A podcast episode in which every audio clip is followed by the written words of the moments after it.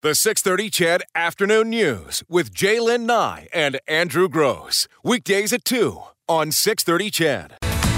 Well, people have long been fascinated by stories of haunted places and buildings. Many people have. Other people will poo poo them and say, it's not real, it's not anything. But I think everyone still has a tiny, tiny bit of fascination. Alberta certainly has a, a history of great haunted stories. Some of those have now been documented, along with other stories from around the world, and published in a new book called Haunted Hospitals Eerie Tales about Hospitals, Sanatoriums, and Other Institutions. And one of the authors is Edmonton's own Rhonda Parrish. She joins us this afternoon. Hi, Rhonda. Rhonda.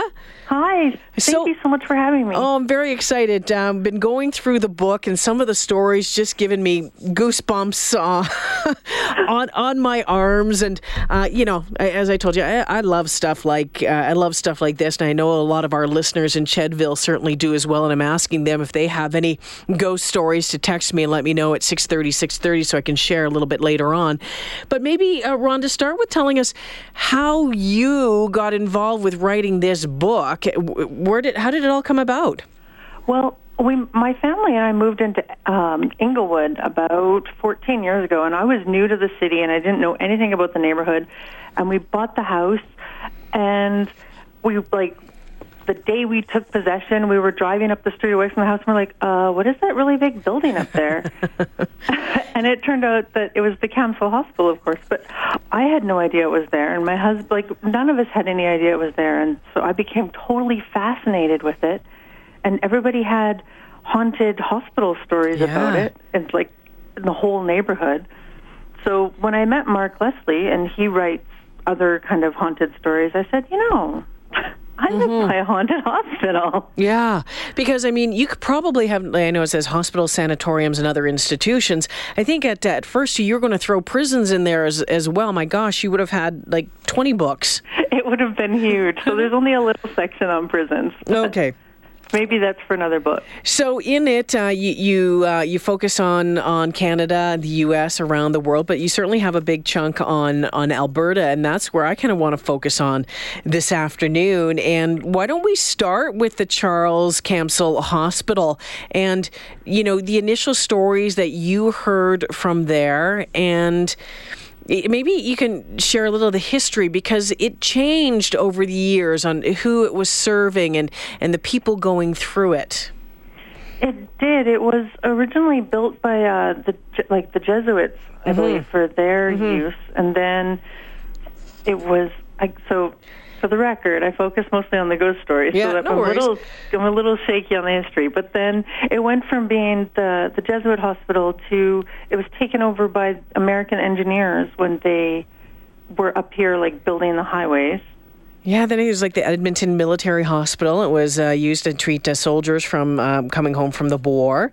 Mm-hmm. And then um, Indian Health Services at the time took it over. So it just kept changing and, and changing and changing.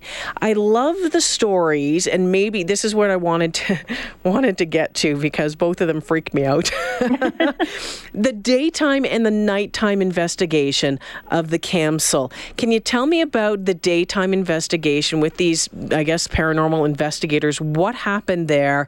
And then we can look at the nighttime one. So Rona Anderson and uh, Ben Mikan were incredibly helpful when I was writing this book. They sat down and told me all of their stories about the Camsell, and they were fascinated with it as well, and especially because of its history uh, as a, a TB hospital for Indigenous people and often people were like flown in to be mm-hmm. treated for TB, and they weren't necessarily, if they passed away here, they weren't necessarily returned back to their community. So there was a lot of questions around, you know, what had happened to them, and questions start rumors, and rumors can cause ghost stories. Yeah. So Rona and Ben went into the hospital uh, during the day, and they they the first thing that happened is they were looking at like an X-ray machine through an infrared camera, and there should have been no power to it, but the X-ray machine was like glowing. Hmm. And then they, intrigued by that, they put like a recorder on the shelf by the machine and went off to look at the rest of the hospital. And then when they came back and listened to the recorder, it caught a whole bunch of noises that there it couldn't have like logically been explained, like tools banging against like metal things and drawers that weren't even in the room. And and it was silent to the rest it, uh, uh, uh mm-hmm. around them. Wasn't there? Didn't someone? Didn't they hear a name being called as well? I think that. Oh, they did. That's right. Yeah. I, first, I thought that was at the night, but during the day, they also yeah on the recorder they could hear somebody like yelling for Karen. But Man. on the recorder, but in real life they couldn't They couldn't hear anything. hear anything. Okay, so that was the daytime, and and for some reason, so I, I guess if that's what the job that you do, you're now intrigued and thought, okay, we're going to go back in the nighttime, whereas everybody else, it's like in the in the haunted uh, the movies, it's like, no, don't go in the in the garage. Look at there's saws swinging from the door. No, oh yeah, I'm going to go in there. No, don't go. But these guys went back at nighttime, At nighttime, and lots of stuff happened. so much stuff. It they uh, they got in. They weren't 100% sanctioned to be there. but they got in and they had like a whole camera crew and a ton of people and recorders and all of the you know like the t- the tools that paranormal investigators would have with them and they got so many stories. I think my favorite is actually it's kind of a subtle story, the one about the elevator. Yes, yes, go ahead. So they were Rona and Ben. Like part of the party split up because the hospital is huge, and Rona and Ben went down to the morgue because, of course, that's where you're going to go. Mm-hmm. and there was a bunch of equipment and stuff in there, but there was two elevators to take down, and one was running, and the other one was not, and it didn't even have any kind of power. So they take the elevator that works down to the morgue, and they're in the morgue looking around, and then they hear the ding in the hallway of an elevator and the sound of the doors opening. So they look around the corner to see which one of their friends have come down the elevator, and it's the non-operational elevator that has arrived and the doors have opened. Come on. Come on. And then, because you know they don't run away from the scary things, they run to them. They like started to go to the elevator because they wanted to see where it was like what was going on. Mm. But just as they got there, the doors closed and the elevator started to go up. And it had no power. It had no power and there was nobody in it. No, I got goosebumps. I got goosebumps, Rhonda. Can you tell us the story um, from that um, that nighttime visit? Um, I think it was uh, Rona, Rona who had the. She ran into a young girl, a, about a 15 year old girl in the book, it says. She did. She ran into. So Rona sees things that most of us don't see, um, and so she she saw a girl there who was a teenage girl, and she was uh, about fifteen, and she was dressed in a hospital gown. But Rona thought that she was actually probably from around the like the late seventies, Okay. And she was a Caucasian girl, and her long hair kind of kept moving her face because she was, you know, hanging her head and she was very upset, and her wrists were wrapped because it looked like she tried to kill herself, Yeah. and she was really twitchy and scratching, and she just kept saying, "When are mom and dad coming to pick me up?" because all she wanted was for her parents to come and get her. Hmm. That's so sad. Yeah, yeah, very sad. It's just, um, yeah, okay. Some people want to know what kind of drugs everyone was on when, when all of this happened. And again, so, you know, there's non believers and there's folks, and, and, you know, I'm going to hear from them saying, oh, no, this is just a bunch of. Of crock and, and that sort of what what do you say to, to those folks, Rhonda, who are so skeptical skeptical about uh, stories like this? Well, I'm pretty skeptical too, actually. Um, and I apologize for that actually in the book. I'm like, if you know, if I use the words allegedly or supposedly or apparently a lot, that's totally on me because I'm also dubious. Yeah. But I believe that people believe what they're telling me. Mm-hmm. And I believe in energy. Yeah. And I also really like scary stories. Okay. I like scary stories too. So if you don't mind, can I put you on hold and then we come back, can we talk about the Edmonton General Hospital? Absolutely. All right, it's Rhonda Parrish. She is a co-author of a new book out. It's called Haunted Hospitals: Eerie Tales about Hospitals, Sanatoriums, and Other Institutions. It does have a big hunk on uh, Alberta in there, talking about the Camsell Hospital. And you know, Andrew's told you the story on this show about sneaking in there uh, one night and. Uh, almost getting into trouble. But uh, the Camsells in this book, as long uh, uh, as well as the Edmonton General Hospital, Pembina Hall over the University of Alberta. Uh, we'll touch on that as well. And if we have time, we'll head down to Lethbridge and take a look at uh, the Galt Hospital as well. You have a ghost story you can let me know at 630, 630. Uh, give me a text or you can email me at jlyn at 630ched.com. And thanks to everyone texting in at 630, 630, sharing their thoughts on uh, ghosts, hauntings, spirits energy, some of your experiences that you've gone through. We're talking with Rhonda Parrish, who helped pen the book Haunted Hospitals, and part of it focuses on some uh, hospitals, some spots in uh, Edmonton and uh, in Alberta. We talked about the Camsell, and there's been long, long history of, of stories uh, uh, about that hospital and, and what may or may not be going on there with spirits.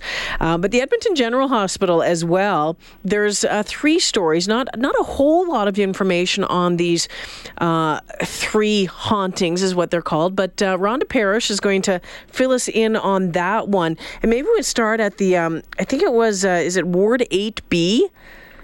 Uh, ward 8B, that apparently that used to be the pediatrics ward. Mm-hmm. And people claim to have heard the sounds of kids crying there. Yeah, but there's but no there's, children around anywhere. No.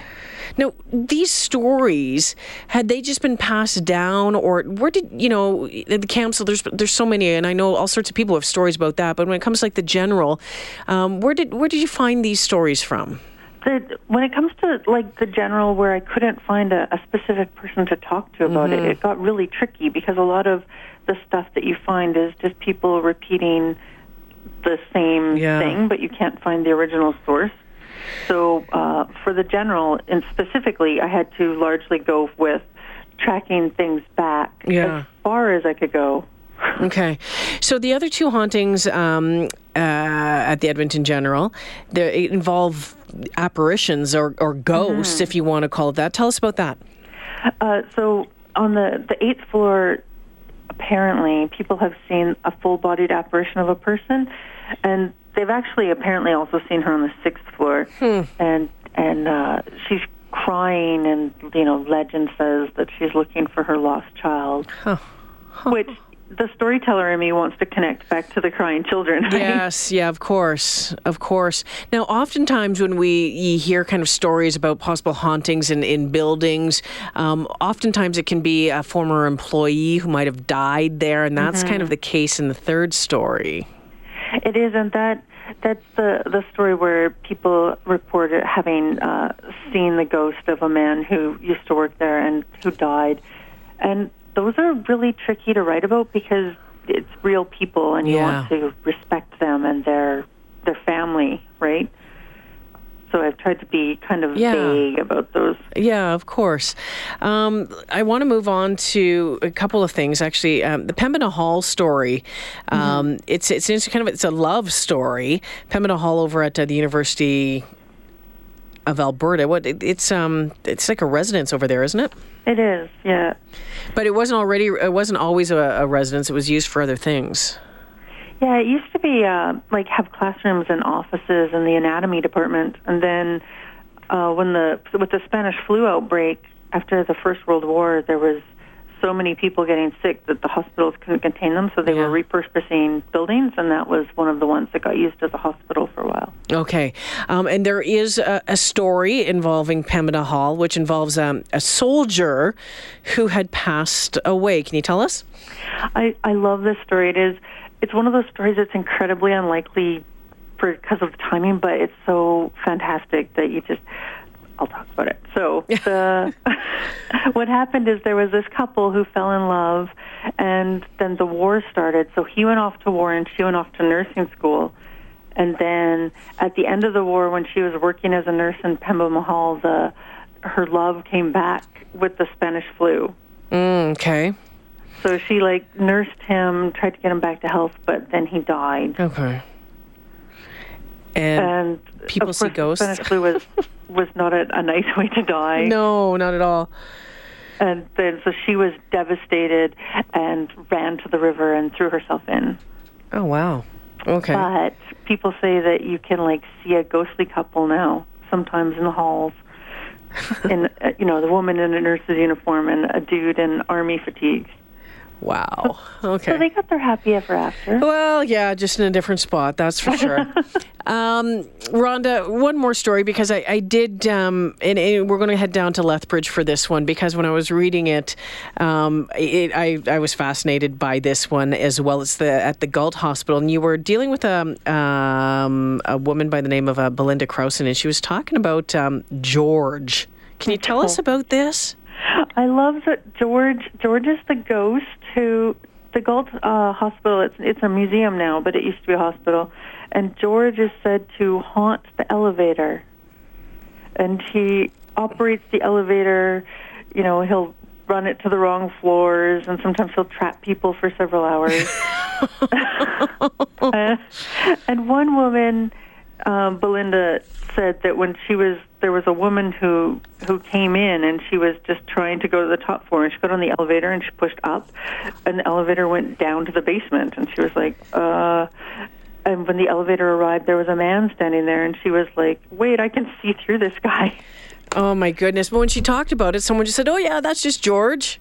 Right, I love that. It happens at, at so many haunted hospitals. Actually, there was a room in a hospital in um, oh Kentucky, I think, and there people would walk by this room, and there would be screams coming out of this empty room, and the the nurse who was freaked out by this went to the staff room and was like, "Oh, there's screams in the empty room," and the people who'd worked there for a while were like, "Yeah, we just don't go by there anymore."